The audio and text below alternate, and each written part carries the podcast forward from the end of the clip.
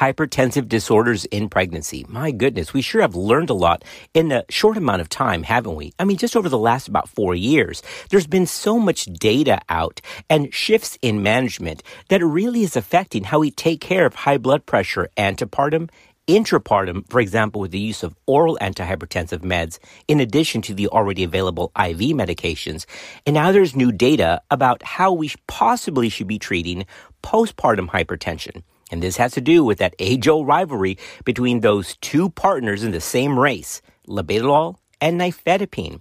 In this podcast, we're going to cover an article that is coming out in October in the Green Journal that was actually published ahead of print on September the 8th this month because we're taping this on September the 28th. This is original research coming out on October the 1st called Postpartum Readmission for Hypertension After Discharge on Labetalol or nifedipine? Which one's better at keeping patients out of the hospital as bounce backs when they're released postpartum on either labetalol or nifedipine? Well, you'd be surprised. We're going to cover all this information and the big limitations. So you got to listen to the end because this new article, while very, very insightful, has some really big limitations that I'm not quite sure if this is ready for prime time just yet. So don't give up until the end because that end limitation is a big deal. Let's cover postpartum readmission for hypertension after discharge on labetalol compared with nifedipine. Our goal is to keep everyone up to date in practicing evidence based medicine because medicine moves real fast. This is Clinical Pearls. Just recently, two publications have changed the way that we look at and manage hypertension, specifically antepartum. I know that this article that we're going to cover and summarize deals with postpartum, but I don't want to lose the value here of antepartum because this really does intimately tie in to this new article about postpartum discharge. But here's the catch. Remember that two trials, CHAP and CHIP, really changed our management regarding hypertension antepartum. CHAP was chronic hypertension and pregnancy, and CHIP, which is a separate trial, was control of hypertension in pregnancy. So CHAP and CHIP. And I've got podcasts on that. You can go back in the archives and look. But this was critical because traditionally we never gave patients antihypertensive medications until they reached a critical value, which was severe oh, they're not 160 over 110 yet. They'll be fine. We can keep going at their 150s over high 90s. That's okay.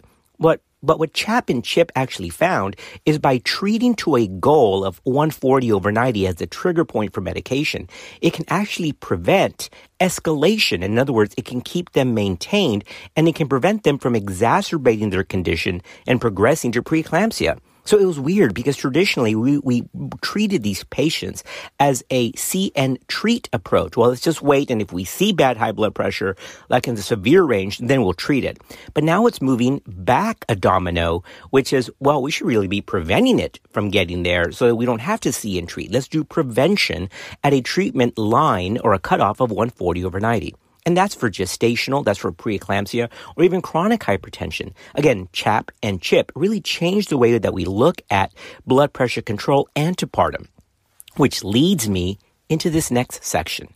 All right, even though we don't have really one clear winner of which medication is best antepartum, there is one that's a lead contender for that title.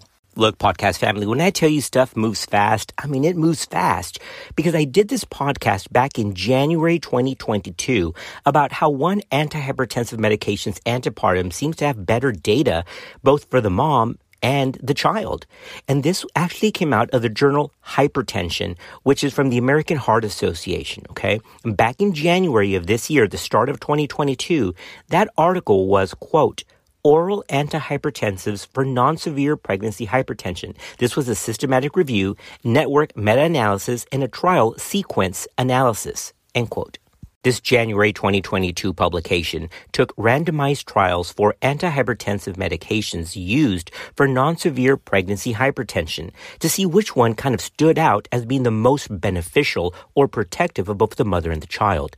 And what they found is that while all commonly prescribed antihypertensives in pregnancy can reduce the risk of severe hypertension, in other words, it can help prevent escalation, that sound familiar? That's the same thing that Chip and Chap found.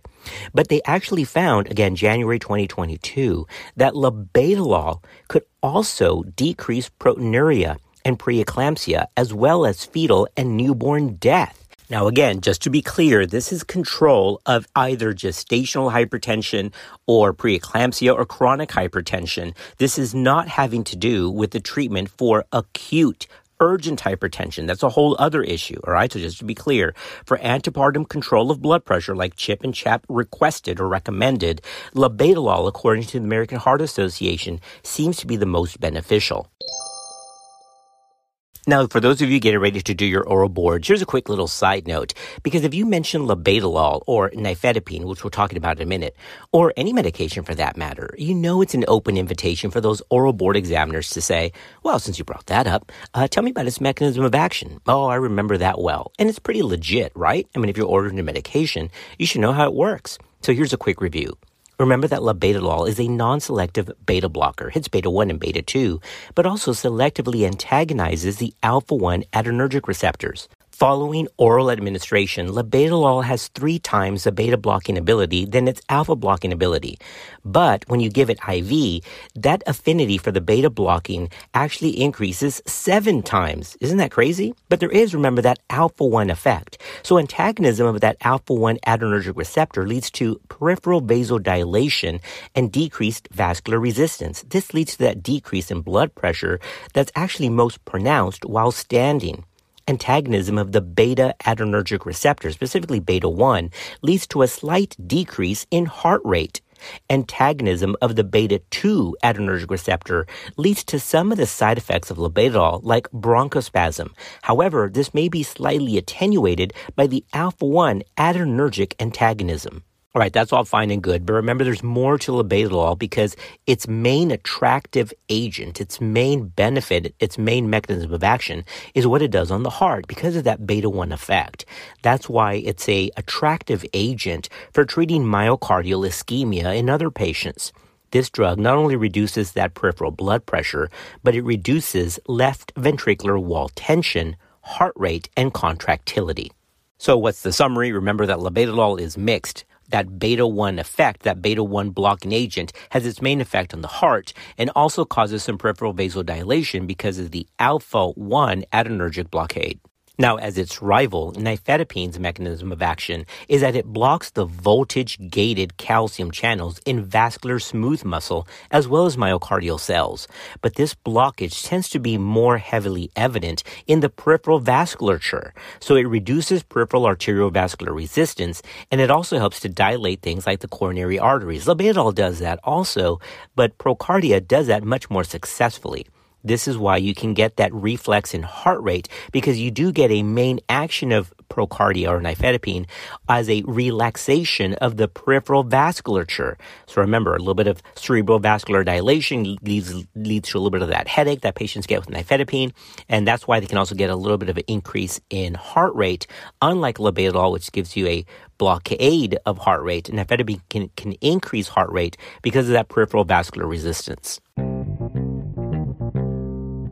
Mom deserves the best, and there's no better place to shop for Mother's Day than Whole Foods Market. They're your destination for unbeatable savings, from premium gifts to show-stopping flowers and irresistible desserts. Start by saving 33% with Prime on all body care and candles. Then get a 15-stem bunch of tulips for just $9.99 each with Prime. Round out Mom's menu with festive rosé, irresistible berry chantilly cake, and more special treats. Come celebrate Mother's Day at Whole Foods Market. All right, let's circle back to this new article coming out October the 1st about postpartum readmission based on whether the patient was sent home on labetalol or nifedipine. Now, we've already established that according to the American Heart Association, labetalol seems to be the best for antepartum high blood pressure control. However, remember that ACOG has not taken the stance to endorse any one antihypertensive medication over the other. They just want you to treat it. Remember, they did give that response when the CHAP trial came out saying, yeah, we should probably treat them but it didn't really push one or the other. Well, wouldn't it be nice if labetalol carried that benefit antepartum of reduced severity and potential neonatal benefit, and the same thing was found for postpartum? That'd be easy, right? Well, why can't medicine be that way? Because that's not what was found according to this new study.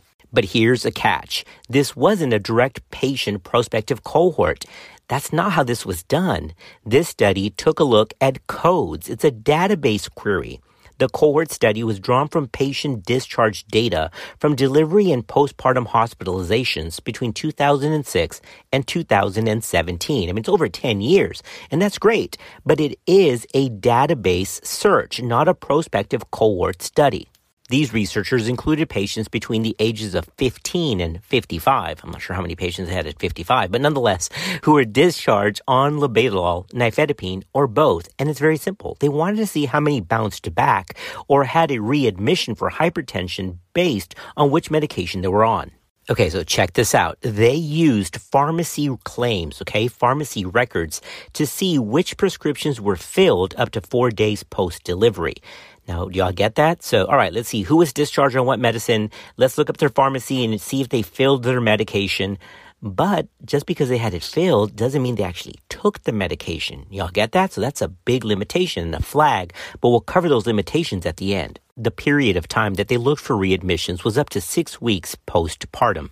As an interesting note, they found that patients discharged on both medications, labetalol and nifedipine, tended to be older than patients discharged on either monotherapy and were likely to have underlying chronic hypertension, chronic renal disease, cesarean delivery, and were likely to deliver preterm than patients on monotherapy. I mean, that makes sense, right? Obviously, there's something else going on. They're sicker, so they required dual agents for blood pressure control. Let's get to the results. Readmission for hypertension occurred among 2.1% of patients on nifedipine, but 4.5% for patients on labetalol. For those on both medications, the readmission rate oddly was right in the middle at about 3%. And the odds for readmission for hypertension were significantly higher for patients on labetalol compared with nifedipine, with an adjusted odds ratio of 1.63. All right, so after a bunch of statistics and a bunch of regression, what was the final take home? Well, it's easy. In this large cohort database study,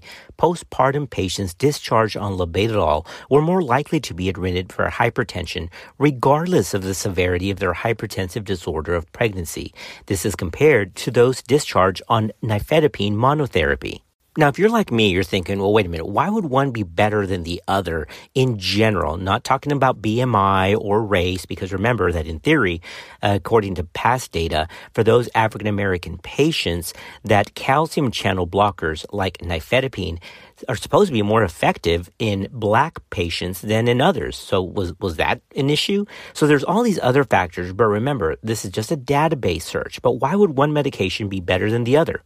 Well, specifically for postpartum hypertension or preeclampsia, remember that postpartum edema and volume overload also contribute to hypertension. So in the postpartum interval, as that third space fluid gets mobilized back into the vasculature, you're putting more water into the pipes. And that's how you can get that rebound of high blood pressure in that postpartum interval as that fluid mobilizes and nifedipine is associated with improved renal blood flow that can give increased diuresis and can be more effective for postpartum blood pressure control because you can get that fluid off. But my answer to that is well, why not just give them Lasix? I mean, I'm a big fan of Lasix. There's another podcast on that that you can go into the archive because historically we didn't give diuretics for preeclampsia because somehow we were going to make them, you know, pre-renal or something. Well, that's not the case. You can give Lasix for blood pressure control in preeclampsia, and it works great, especially when there's a large amount of peripheral edema. So I get the idea. Nifedipine, you're going to increase renal blood flow, and they're probably going to pee more, and so that's why it's better. But if you're worried about volume overload or third space mobilization, just give them Lasix and be done with it. Now, wait a minute. I'm not saying about giving patients Lasix for six weeks. Not at all. I'm saying during that acute postpartum hospitalization, if there's a lot of third space fluid still there, especially if their urine output is uh, just barely maintaining normalcy, then give them that either oral or IV push of Lasix because you can really help mobilize that fluid and drop pressures by the time they go home.